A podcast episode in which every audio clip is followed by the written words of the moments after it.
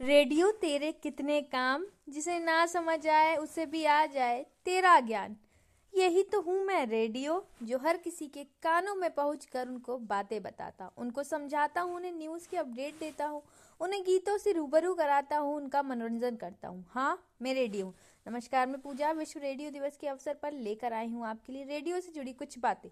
वैसे तो रेडियो के माध्यम को हम ब्लाइंड माध्यम भी कहते हैं, क्योंकि ये हमें सिर्फ़ सुनाई देता है।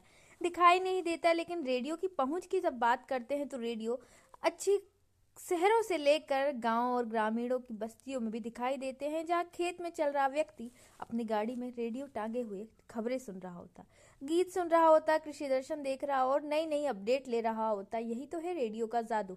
लगता था कि टीवी आ जाएगी तो रेडियो का रुझान कम हो जाएगा, लेकिन नहीं हुआ। रंगीन टीवी आई तो कम नहीं हुआ।